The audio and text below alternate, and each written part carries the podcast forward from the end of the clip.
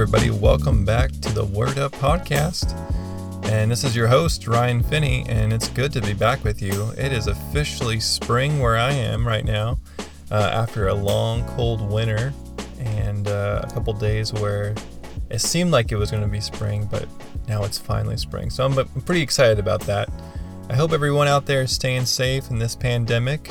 Um, if you're listening to this in the future, um, right now in 2020, early 2020, the entire world is basically shut down because of the coronavirus. And so, uh, just a quick, quick uh, encouragement before we get dive, uh, before we dive into today's episode. Um, through this whole thing, uh, I don't know about you, but I have been uh, overwhelmed at times, and definitely informed to the max that I could handle. Where anxiety starts to build up a little bit and fear creeps in and I just want to say, if that's you, um, one thing that uh, just popped in my mind was that Jesus is in control of this whole thing and will be in control. He still is king. He is still at the right hand of God. And um, this is just a result of some some people being really dumb. And unfortunately, we have to live with it. And so I just want to say if if you have any fear like me right now or at times where fear seems to creep in or maybe you're just overwhelmed uh, because you go to the grocery store and you see how uh, how much affected we are today. I just want to say again, Jesus is King. He's in control, and we just have to put our trust and hope in Him and live life as normal as possible still worship Him, still uh, honor Him, give Him praise and glory. Um, if your church is closed and doing online services, mine is currently doing online services, I know a lot of them are.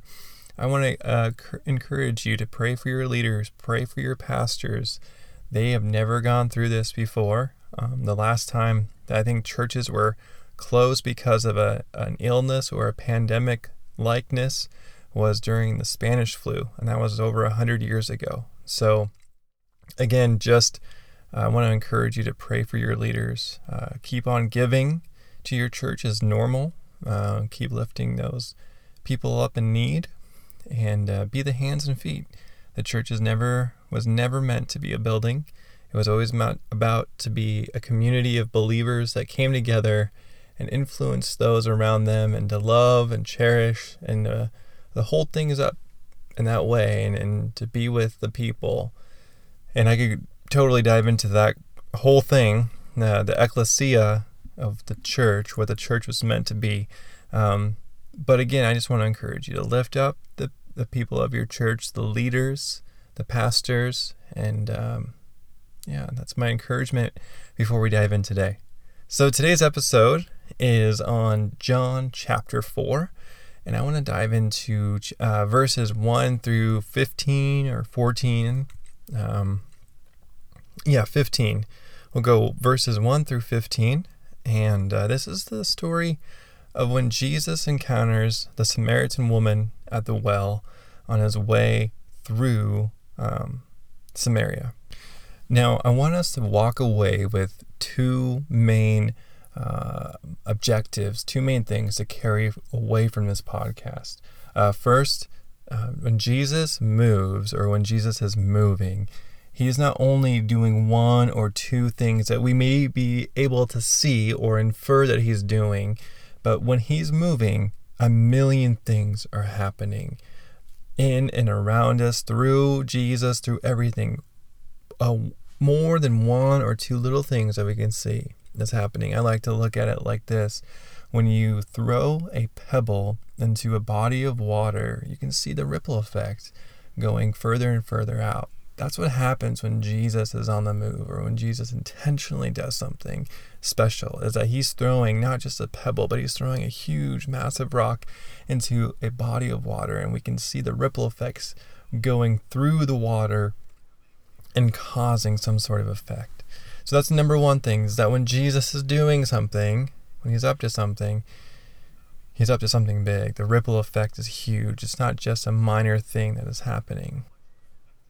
And the second thing that I really want to walk away with is that we understand when Jesus is moving, when we see him moving in our life or other people's life, that it's with intention. That what he's doing is not just careless doing of Jesus. No matter what Jesus is doing, it's with intention. Just like today with the coronavirus, I'm not saying Jesus caused this, but he is in control of this and he has control of this. And so, as we dive into uh, these first 15 verses of John, I want to keep those things in the front, forefront of our mind that Jesus is in control of all circumstances, and that when He is moving, that it's not just a small thing that He's doing, but a million things are happening for to bring God the glory ultimately, but also to bring people to Him to bring people into his kingdom, to bring people into his family. And we'll see that here with this story. So let's dive into uh, John chapter 4, verse 1. Now, when Jesus learned that the Pharisees had heard that Jesus was making and baptizing more disciples than John, although Jesus himself did not baptize, but only his disciples, he left Judea and departed again for Galilee. And he had, and he had to pass through Samaria. So he came to a town of Samaria called Sychar, near the field that Jacob had given to his son Joseph. Jacob's well was there.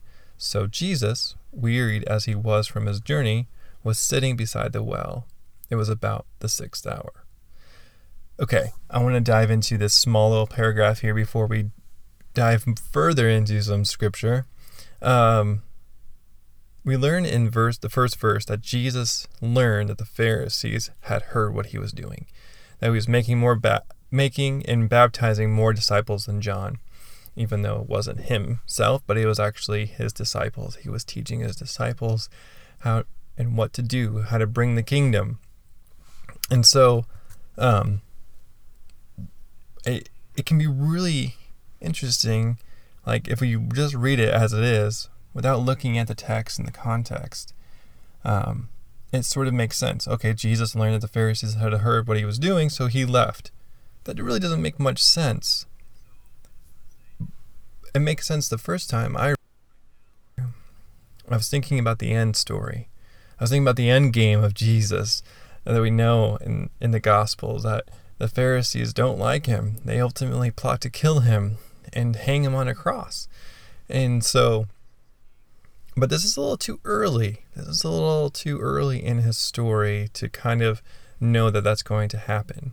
And we can probably think that Jesus knows what's going to happen, and maybe he knows the hearts. He does know the hearts of the man of men. He does know the hearts of men, and he knows that what the Pharisees are up to.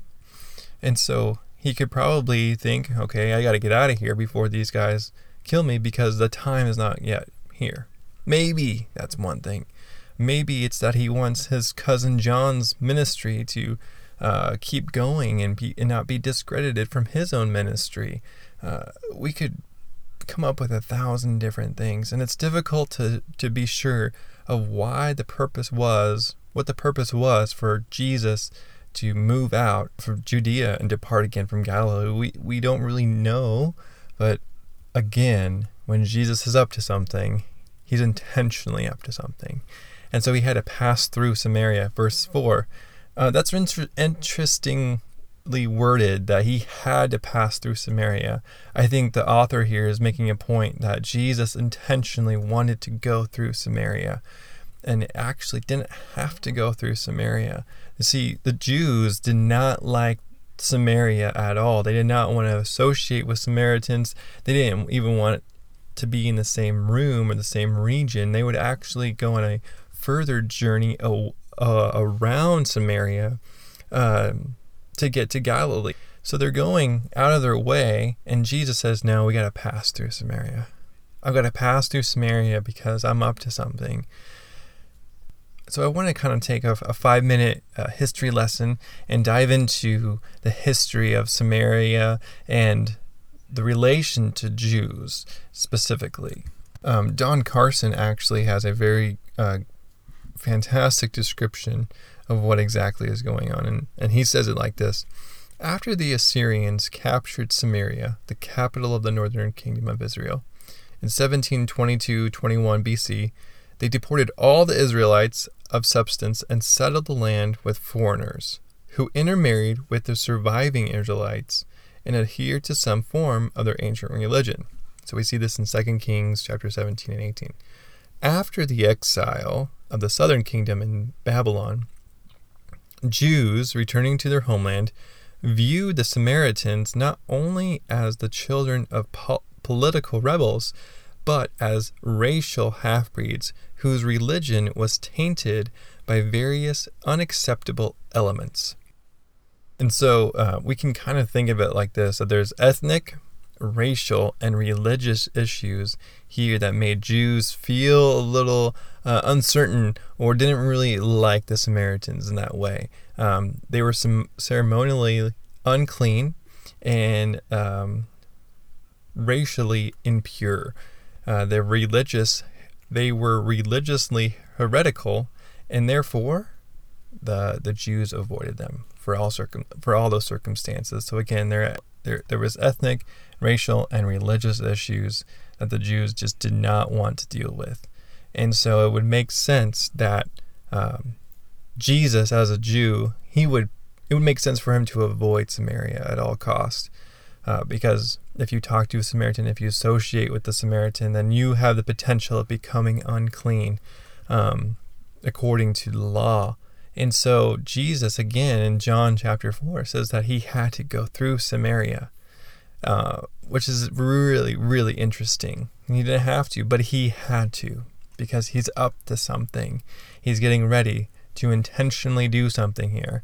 And this is where it gets really, really good. Um, I want to make a quick note here as we read through the next few verses that there's a there is a great connection between uh, John chapter 4 and Luke 15, uh, or this story and the story of the prodigal son. And um, I'll talk. Maybe I'll talk a little bit more about that here in a few a few minutes. But I just want to point that out now. If I don't, I want to encourage you to read the prodigal son and see how there's a connection between this story and that story. Uh, so let's continue to read in uh, John chapter 4, verse 7. A woman from Samaria came to draw water. Jesus said to her, Give me a drink, for his disciples had gone away into the city to buy food. The Samaritan woman said to him, How is it that you, a Jew, ask for a drink from me, a woman of Samaria? For Jews have no dealings with Samaritans.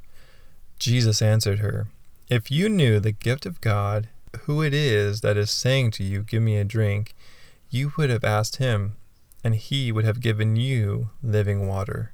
The woman said to him, Sir, you have nothing to draw water with, and the well the well is deep. Where do you get that living water? Are you greater than our father Jacob? He gave us this well, and drank from it himself as did his sons and his livestock. Jesus said to her, Everyone who drinks of this water will be thirsty again, but whoever drinks of the water that I give him will never be thirsty again. The water that I will give him will become in him a spring of water, welling up to eternal life. The woman said to him, Sir, give me this water, so that I will never so that I will not be thirsty or have to come here to draw water. Um, a few things to point out that we already kind of talked about. He already he's in Samaria, which is like kind of a no, a no no for Jews. Um, he's hanging out by this well, and a woman comes up. Uh, it said that it was the sixth hour of the day, which is basically noon. And at this time of day, it would probably would have been pretty warm around the time of year. Um, and so people would usually draw water in the morning or in the evening, never really at high noon um, or at six o'clock or this hour, or not six o'clock, but the sixth hour of the day, um, because it just didn't make sense. This woman is avoiding people. She's coming here to avoid her culture, her community. She's coming to just be alone, uh, probably because of her backstory. Uh, she, later on, Jesus talks about what she, uh, how she is an adulterous woman, how she's had four husbands, and now the man that he uh, that she is now with isn't even a husband. Um, she could be avoiding the people because of her shame that she carries. And so, uh, one thing that we need to note here is that, again, he's in Samaria. Um, he sent all of his disciples to go get food in Samaria. I don't think it takes 12, um, 12 disciples to go get food for everybody. And, and that is a really interesting thing. He's not just sending them away, he wants to be alone. He wants to do something in this woman's life that's going to radically change her for the glory of God. It's going to have kingdom impact, and He's bringing the kingdom into her life right now and in a powerful, powerful way. And He's got to do it where the disciples are around. For one, I think for for a, uh, a really good reason is that He's teaching His disciples how to do this at the same exact time. You see, they would not be here. And he's saying, go get food. Go get food for everybody right now. This food that you're going to go get, you're going to have to order it from a Samaritan. That Samaritan's going to have to make it. And then you're going to have to pay for it and receive it from a Samaritan. So you're going to have to cross boundaries. You're going to have to take the, the boundaries of this religious segregation that has been created and you're going to have to break those down right now. And I think that's what Jesus is doing. He's teaching his disciples that it's not about boundaries anymore. It's not about this segregation that's happening.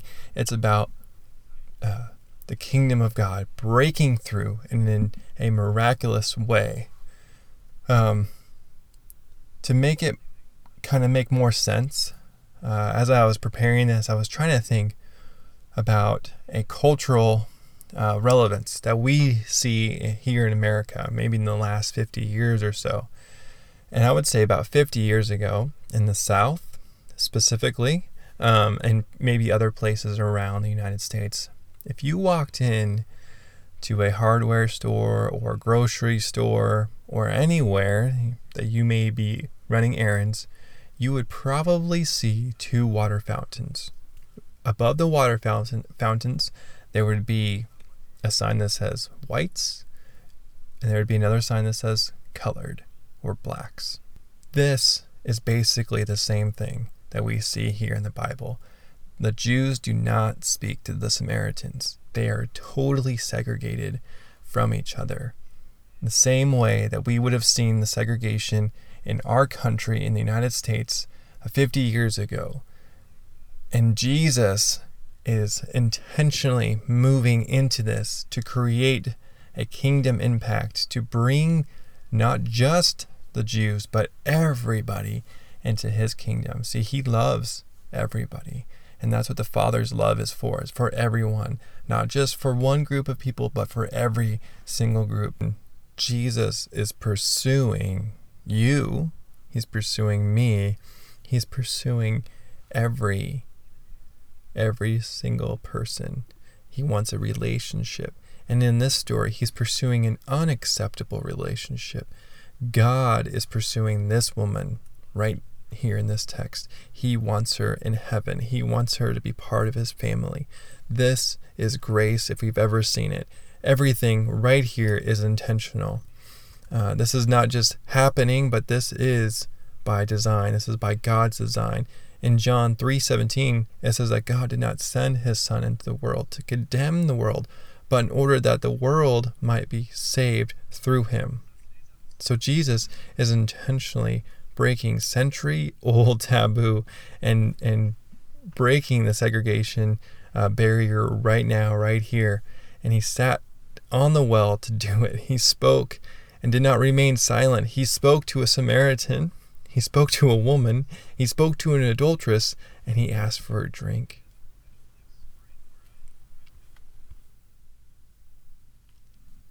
And he asked for a drink from this woman. God's going to do some weird things, but it's with intention.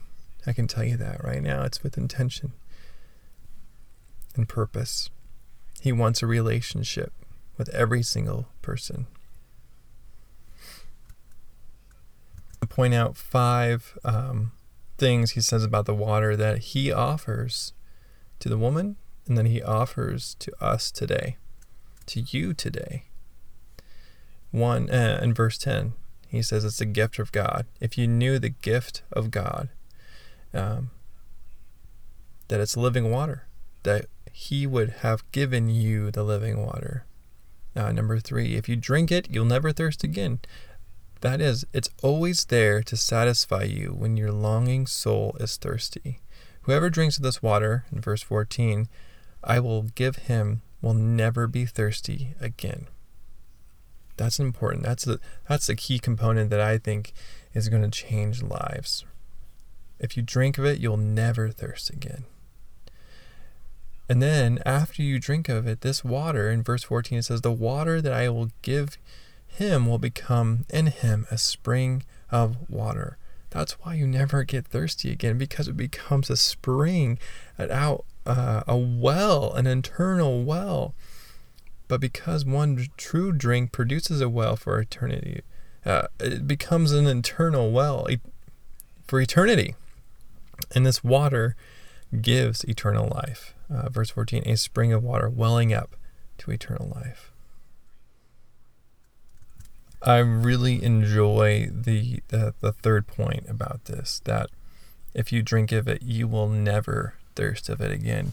I think so often we, um, so often when I say we, I am totally included in this. We, uh, we become Christians because we think that it'll be a life that will be easy, that that all of your thirsts will be uh, you'll never thirst again for anything. You'll never have any desire, and and life will just be fun. I mean, I hear often so many times that people just again, I'm I'm in this. Uh, I'm, I'm not trying to segregate myself from this and to separate myself from this, but people attend church and and buy into church and give to church.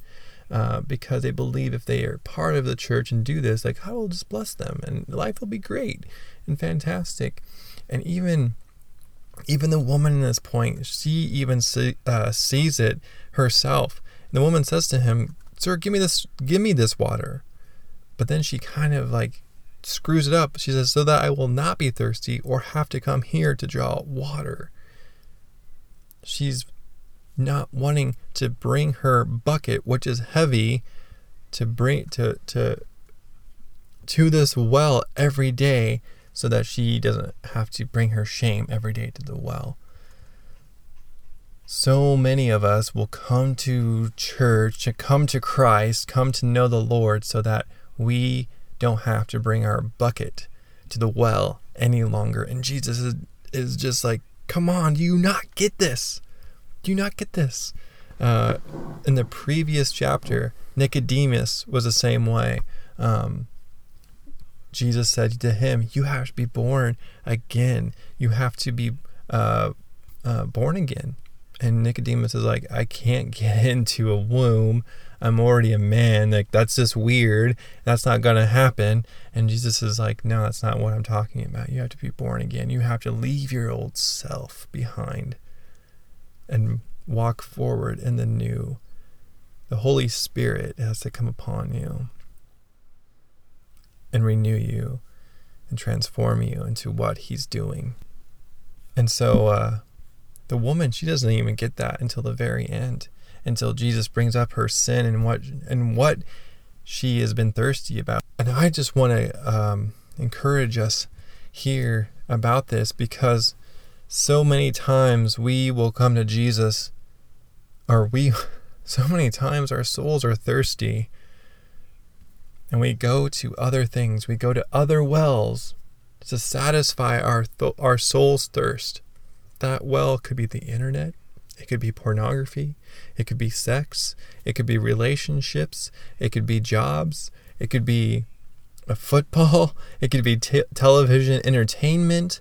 It could be um, a huge array of anything in today's culture. I mean, it's it's ridiculous of how many things can can temporarily satisfy our thirst. And Jesus is saying to this woman right now, right here, he's saying, he's saying to her, if you just accept this water from me, Just accept this message that I have to give to you fully.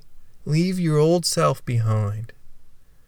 Come to me whenever you're thirsty and weary, and I will satisfy your soul's thirst. I will be the one that will satisfy all thirst that you have. Friends, I just want to encourage you today. Maybe you've got some thirsts and you find yourself always going back to the old habits of satisfying those thirsts. Maybe it could be drugs or alcohol, again, entertainment, whatever it is that, that will get your temporarily temporary fix in. Um, my wife always told me this uh, when we first got together is that go to Jesus for everything. Go to Jesus when you are weary, when you need it thir- when your soul thirsts and you don't know why.